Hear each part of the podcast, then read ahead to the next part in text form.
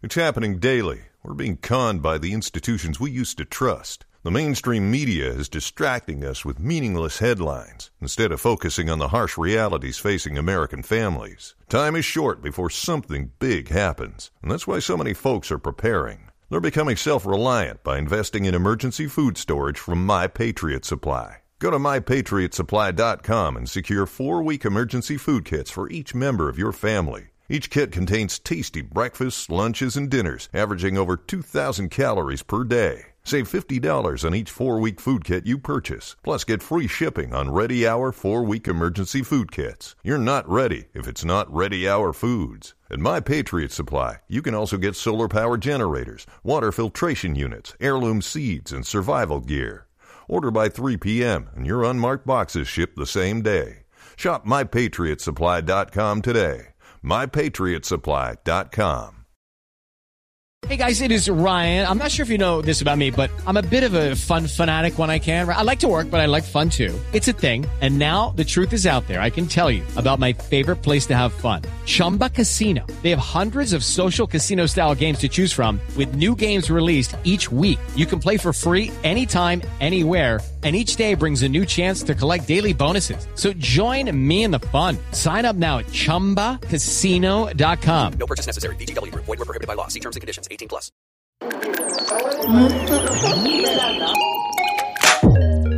Hi guys, I'm May and welcome to my podcast Phenomenal and Asian, a podcast aimed to redefine the Asian stereotype and share inspirational stories of those doing phenomenal things. This week's guest is Shu, or you might know her as Dejashu, a food, travel, and lifestyle vlogger. Yes, she gets paid to eat and travel. We chat about life growing up in the UK, about her parents owning a Chinese takeaway, because mine did too, and how she wants to use her platform to stand up to the racism escalating from coronavirus. I really hope that this podcast creates a space where we can openly talk about what it's like being Asian and how it's affected all aspects of our lives and support each other through these tough times.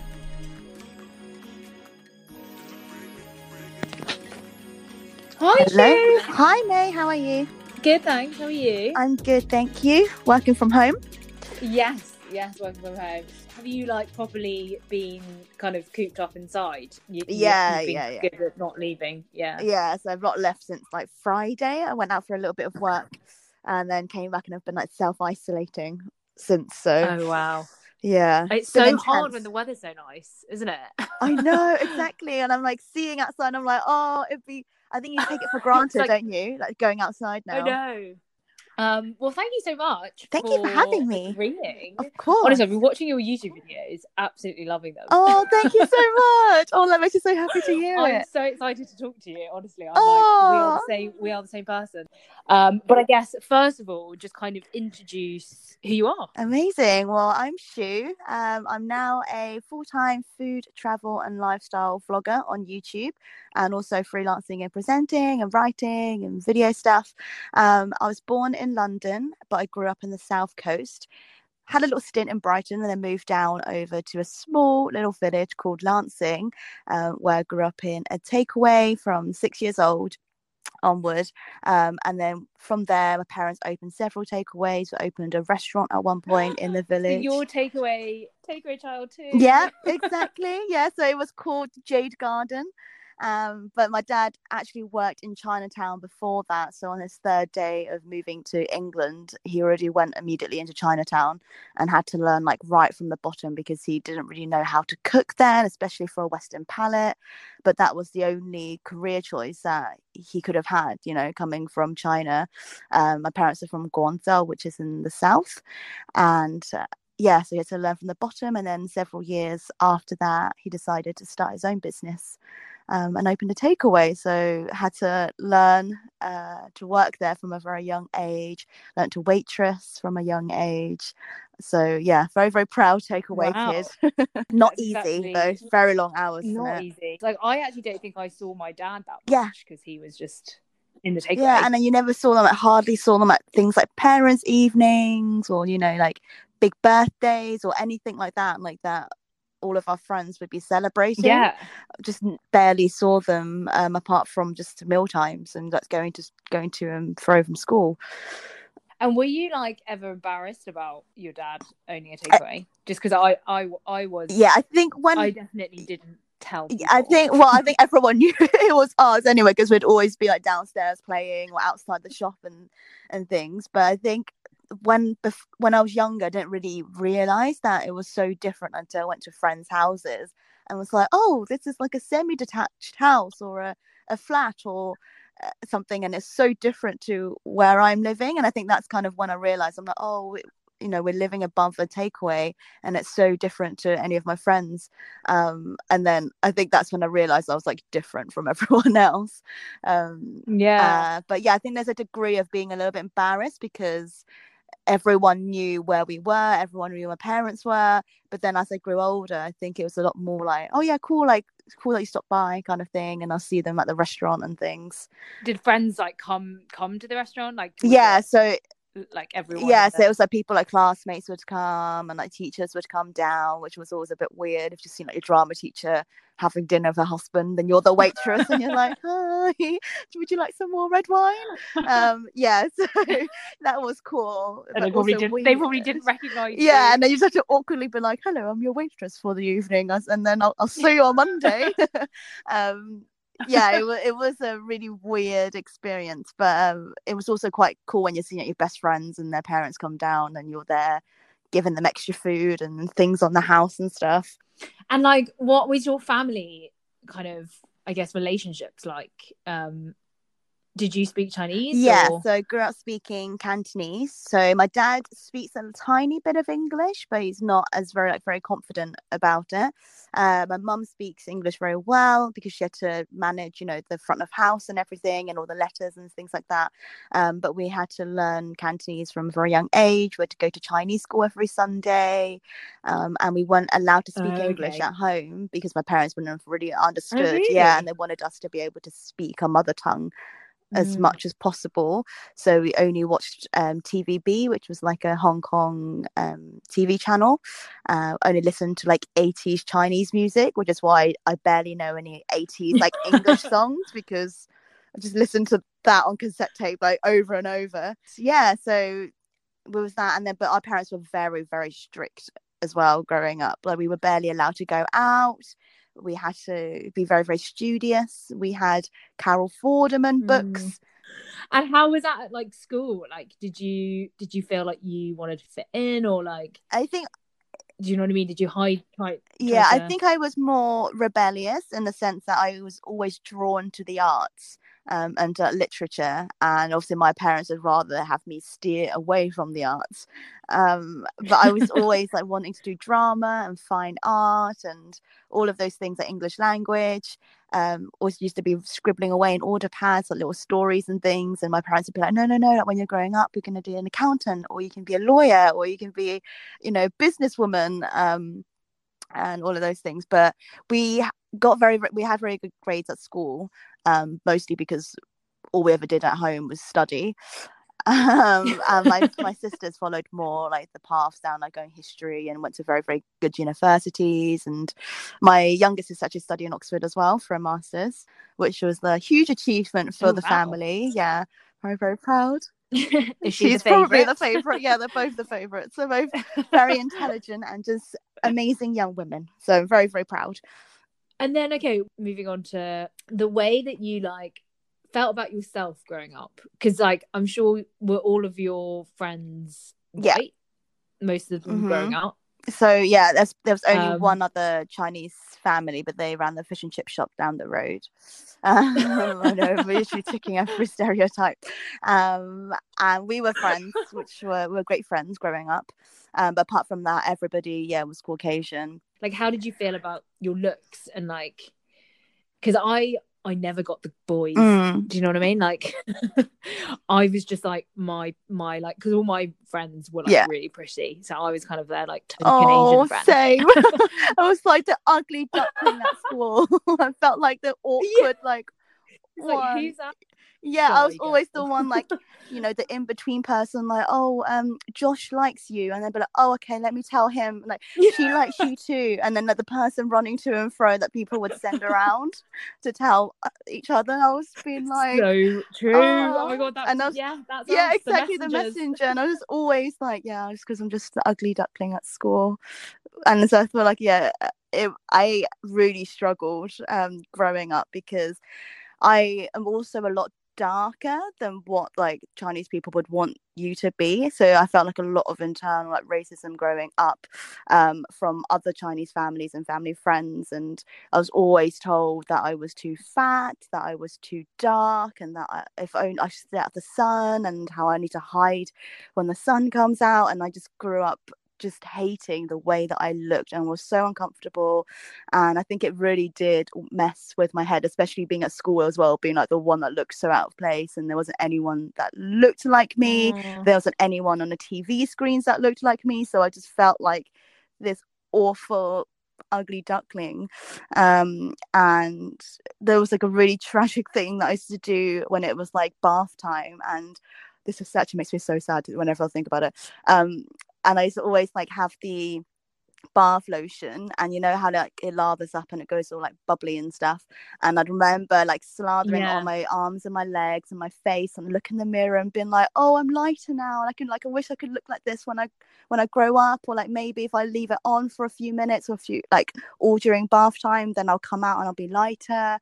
And it was it's so oh damaging my like to think I was what like between six seven years old but from then on until Oh god, teenage years yeah just always just thinking like having this running narrative of my head of just not ever being like good enough for anyone um when at that age Ah. you should you shouldn't be told those things you know, know. It's, it's so damaging and you're doing it and like that literally that breaks my heart like think like hearing about it now but i totally like i was exactly Mm. the same you know feeling exactly the same and it's like i feel like looking back you also didn't realize how alone Yeah. you were. yeah. Do you know what i mean? Like um like you were saying there's just no role models. There's just no one. You can't like even talk to your mum really because they just don't understand what it's like Mhm, especially us. growing up as well. I mean like i feel like growing up now is great but also horrible at the same time like having social media. But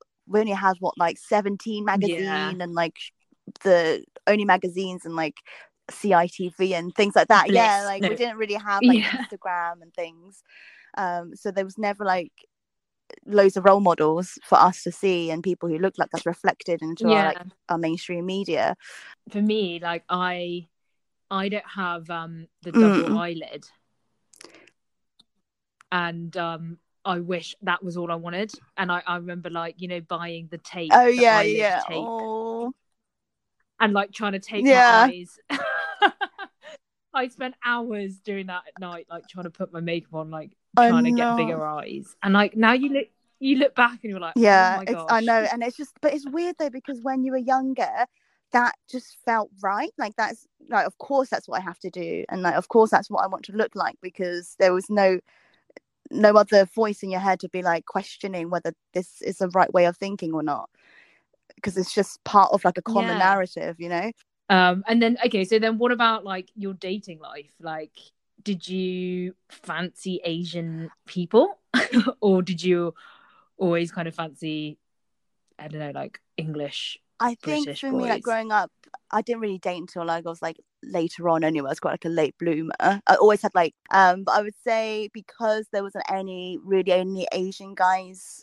in our proximity i was always more drawn to like british guys just because all of my friends were as well. And you know what it's like when you're younger like if one Yeah. person fancied someone else at school then all the girls are like fancying the same person. Um Yeah, yeah and like obviously now since i moved to london i'm a lot more like open. I'm not really have a type per se of like oh, i'd only date this type of guy.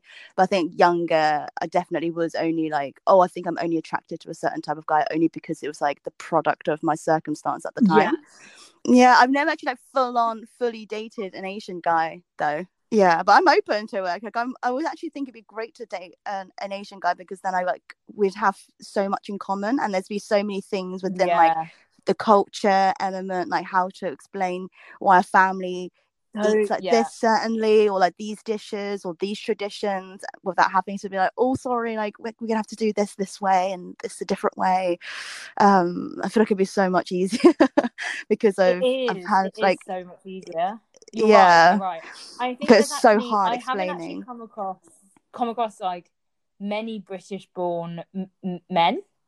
yeah, Like no, I me neither. more females, like girls. Yeah, and I think yeah, even in our community, like meeting people, is always British born Chinese girls. no, well, they must be.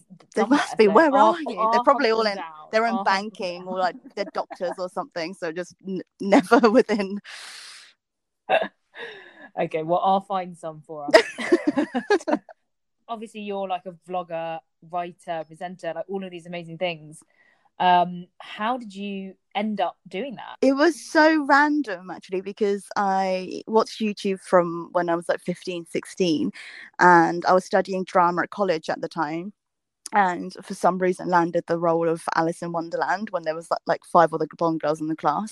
so yeah, amazing though at the time. Like thinking now, I'm like, Amazing. great Asian Alice in representation. I know. um, but at the time I was like, this is so strange. Um, and I wanted to have practice in front of the camera, just so I felt comfortable speaking to somebody. So I remember it was actually like right before a shift, before a takeaway shift on a Saturday night. I just came back from Primark at the time and sat down and filmed like a one of those Primark shopping haul videos to nobody and uploaded it on YouTube and then thought, oh, that's actually was quite fun. It was kind of like quite nice pretending to be one of those beauty fashion vloggers. So then I did another one and I started doing like styling videos and then it kind of grew from there. Then university started expanding into travel just because I've always seen YouTubers like documenting various chapters of my life to look back on. And that went really well. Um, that kind of went like mini viral. I did one on Hong Kong and Japan, which are awful videos now. Don't watch. And um, and then a few years down the line, um, I entered a competition with YouTube Next Up, which was a program to train up and coming creators um, on production, on presenting, on editing, and I was one of ten people that was selected in London. So we got to, it was it was honestly one of the best weeks ever. So we got to spend a whole week um, with YouTube at the new YouTube space in King's Cross. Oh my god, that's it was so cool. it was like being back at school. It was so much fun because they put up, put us up in hotels down the road. So every day, we were just with the same group of people. We had like one lesson on lighting, one on sound, one on editing, one with a channel manager to talk about how to grow it as a personal brand. And at the time, I was still working Wow. full time and I never even entertained the idea of ever being able to monetize off it or like building a career out of it because I just didn't think it was a possible route for me anyway. And the channel manager at the time kind of really encouraged me to um, really focus on two niches because I was doing like everything at the time and to actually start thinking of it as a personal brand and a business.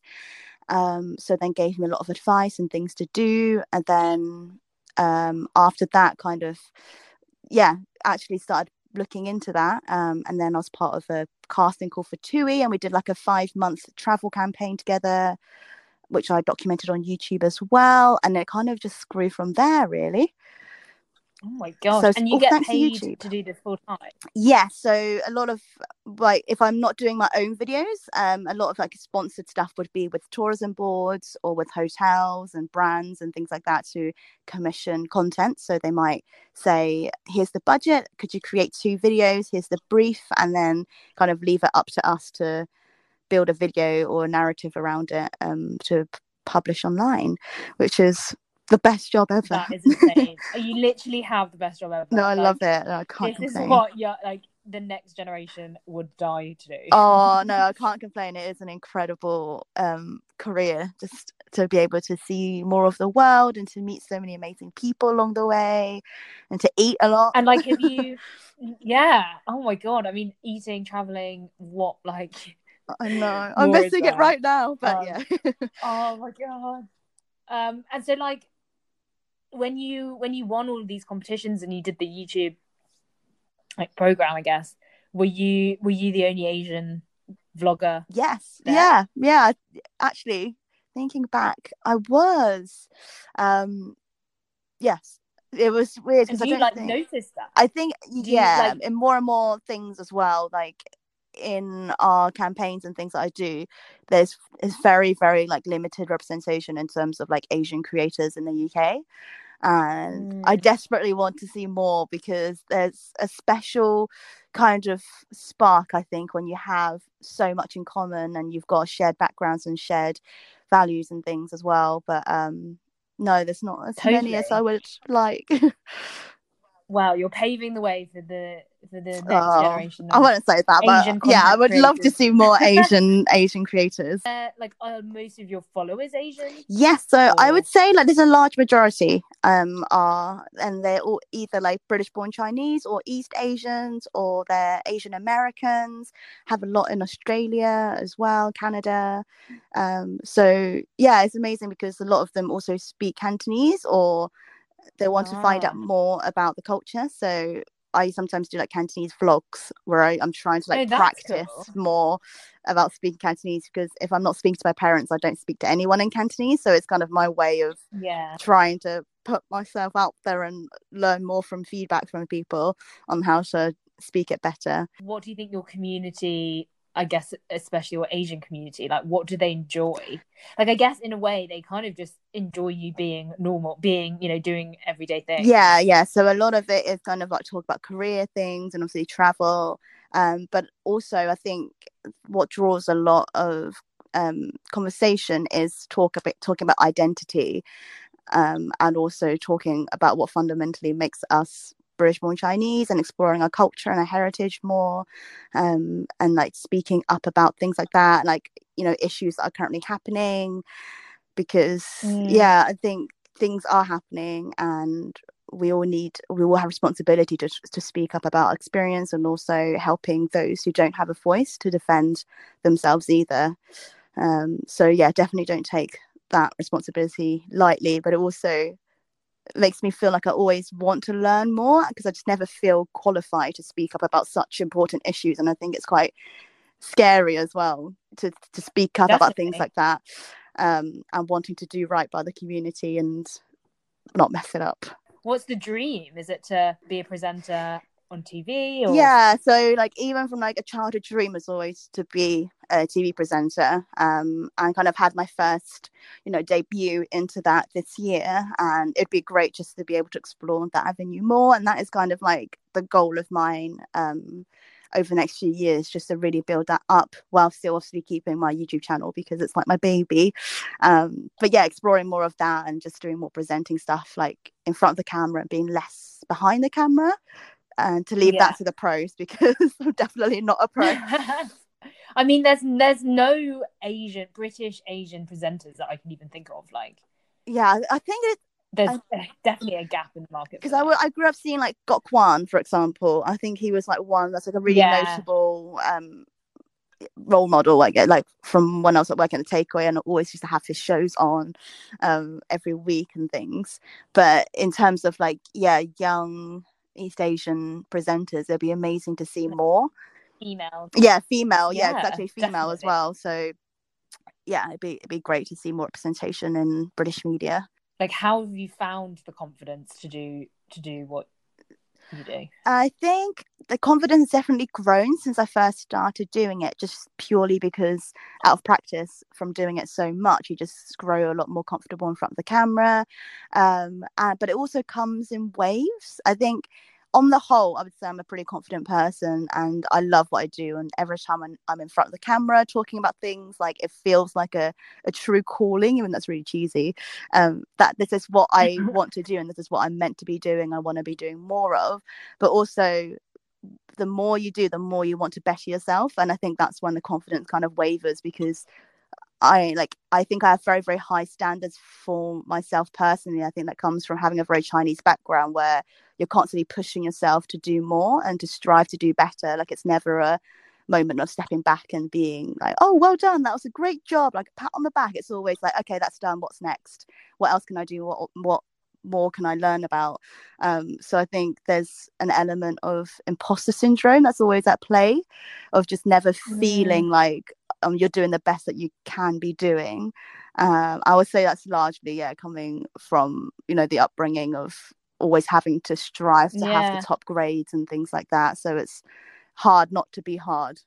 yeah like how would you say that being asian has helped your career like it like i think maybe for me sometimes i always it's always that um thought at the back of your head to say you know look at what our grandparents or parents have done Mhm. for us to get Yeah. here so it's like that ingrained kind of motivation that i need to i need to do Yeah, well exactly. on behalf yeah of them. exactly because they've sacrificed so much just to put a roof over our head and food in our tummies um, and especially Mhm. going down the route that our parents and grandparents have gone down it's not easy at all to have done what they've achieved and done and i can't even imagine like when my parents first moved they were only about how they were about how i am now. So i'm 28 this year. So my mum had me when she was 28 uh, no 29 uh, but i can't imagine like starting a takeaway up from scratch not knowing the language in a different country now. And to go down that route like the idea is just baffling considering like our upbringing has been so different to that. Um but i would say that's Yeah. so that's such a good like parallel in terms of um like your parents came here did the first like takeaway in is it Brighton? yeah so Lancing. In yeah yeah, yeah brighton. Lancing. In Brighton and then you've now gone and um got a career in like Yeah, vlogging. Exactly you know what I mean? Like imagine if your parents were told that when you were like Oh my maybe, they'd be like, gosh, they would "No, have vlogging." hidden every single camera probably and was like, you are not going down this route. um, no, it's yeah, it's it's really strange to think like how our career paths have changed so drastically in the past 20 years. And Yeah. even as a female, like being able to have so many more career options open to us that I can imagine like 20 years ago was simply not even an option to even think about that I, I can do this or I can start a career or I can be a career woman, you know. And I think what we have in front of us now is amazing, but I definitely have been inspired and influenced by my parents because they are super, super hardworking. They put in the hours, they built things from scratch, they taught us the importance and the value of money and hard work, and they never let us have it easy. it was always like they were very, Mhm. very strict on us, and I think that's at the time hated it because everyone else's parents were so liberal and free spirited and uh, mine was always like don't wear this don't do that have to do this sit down work read um but now i think it's really instilled you know those important values that i carry out every single day. Couldn't have said Oh, that better. thanks. Yeah. honestly. no, i'm sure with you as well you know with your your parents and your grandparents and you know the the legacy they've created and um, and you don't really notice like you don't think about that until now like For sure. you know what i mean you don't Yeah. recognize that when you're a rebellious now. teenager and then you, to now like i have such a greater appreciation for my parents than when i did 15 years ago like how do you feel about being asian I- today, I I, am so proud to be british born chinese these days and it's a complete completely different attitude to what i felt when i was younger i think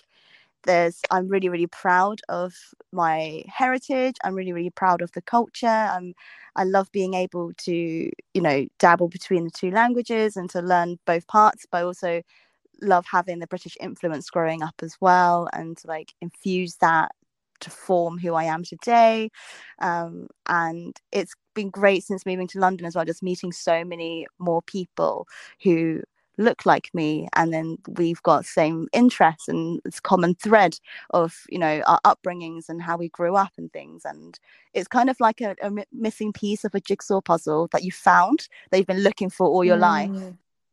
both of us being born here i've personally never really ever experienced any sort Mm. of racism when i was growing up um, and i'd say only now with the whole coronavirus that i've ever even felt like anything Yeah. do you know what i mean like like it's only been recently that i've yeah even just seen people looking at me more or like and i don't know whether it's me being Mm. paranoid that's almost worse though isn't it because it's, it's like, like- playing on your mind all the time yeah what are your so how are you feeling about the whole situation? And- I honestly think it's so heartbreaking to see more and hear more accounts of people experiencing this. I've not, I had two instances like two weeks ago when I came back from Australia for a work trip, and uh, I think it was related because it was just like a few days before lockdown as well, and like everyone was self isolating, and there was um, a woman at passport control, and then I was like holding my passport ready to go through the e gate,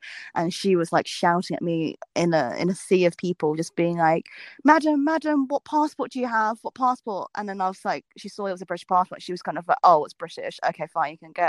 And at the time, I was a bit like, "Oh, okay, it's probably not like."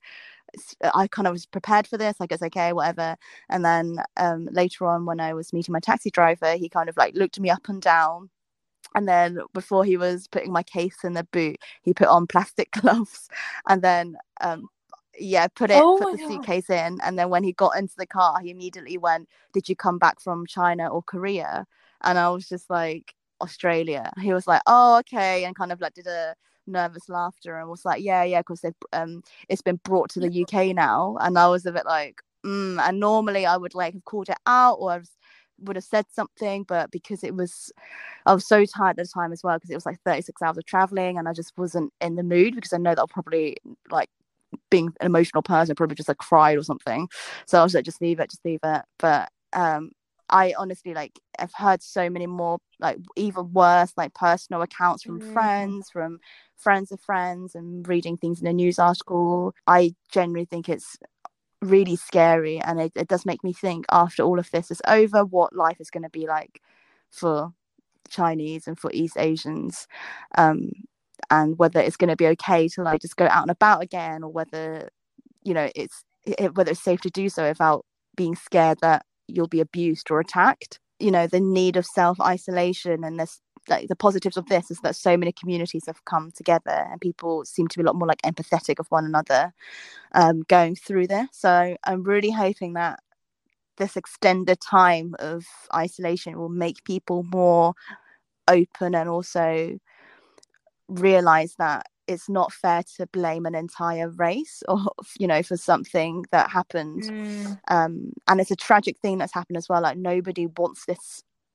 to be happening you know so it's just it's just an Yeah. awful thing and it just makes me so scared of my loved ones and for people that I imagine like if they're unable to defend themselves it breaks my Mm. heart to think people like my parents if they were out in public and if they were attacked openly and they wouldn't be able to defend themselves in English that well um or Yeah. people who who are even older in the, in the older generations and they're going through that like I just don't yeah I just I find it so upsetting and I think it's harder, like even like Chinatown, like that breaks my heart in terms of all of those businesses because no one was going to Chinatown Yeah. before lockdown because you know, Chinese do food. know because I had um people coming to me saying like, oh, you know, it's so bad. Like my dad's saying that we're not going to get Chinese takeaway tonight because he doesn't want to get the coronavirus.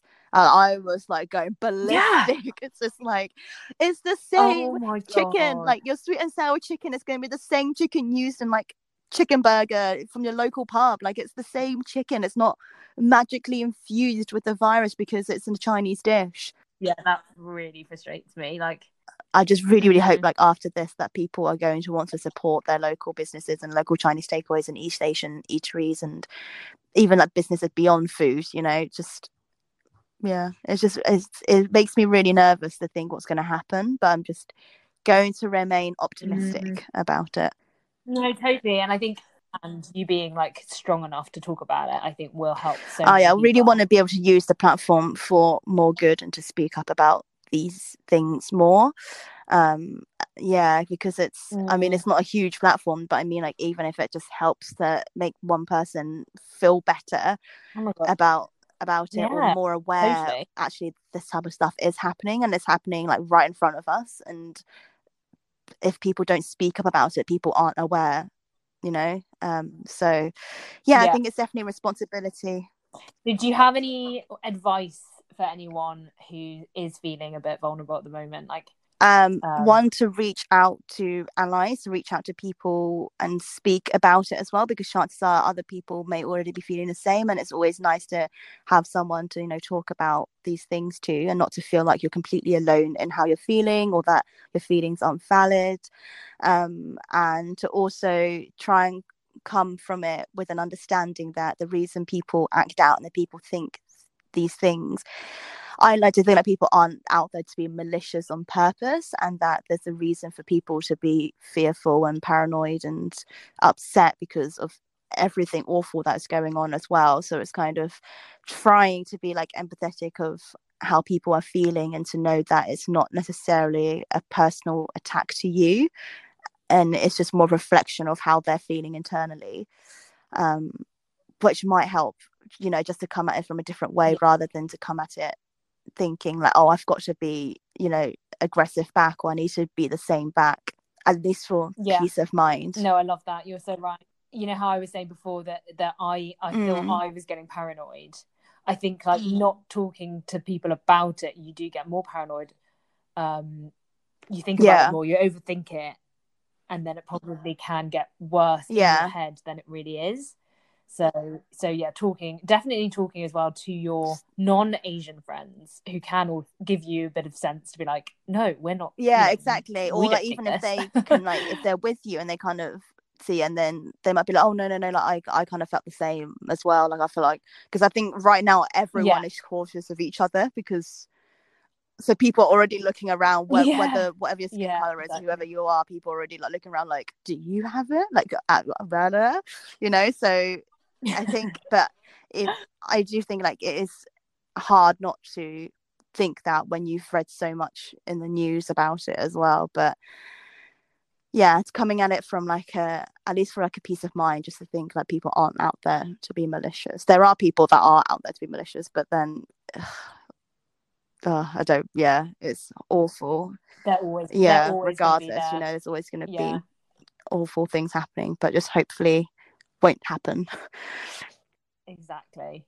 Okay, to finish Yay. with something light, yeah. if you could eat any Ooh. Chinese food right now, what would you go for? I feel like I'm Yeah, yeah, craving yeah. Chinese food so much because I can't like Yeah, you- like well, I, I can't cook like loads of dishes, but I can cook like a few things. right. Okay, yeah. Like I'm like well, especially now with when there's no rice. Mm, yeah, yeah, stir fries are harder. I just like dying. Yeah. food, some Asian food. oh, yeah, what would you okay. Um, eat. I really want like Chinese chicken rice or Mm. like dim sum, like a Mhm. prawn dumpling right now, like a just a really huge Yes. basket. Yeah, like still like man, like prawn dumplings or like soup dumplings. That would be very welcome right now because I can't make that, and I Yeah. am really, really bad. Yeah. Yeah. What would yours be? Oh, that's a good one. Um, I really like the it's really really specific. I don't know what it is in Chinese, but in the dim sum, it's like the black Yeah. beans spare rib. So good. Yeah. You know what I mean? Yes, they're, yeah. They're really good. Thanks so much for listening to this week's Phenomenal and Asian episode. I'll be releasing new episodes weekly, and do please follow us on Instagram at phenomenal.asian.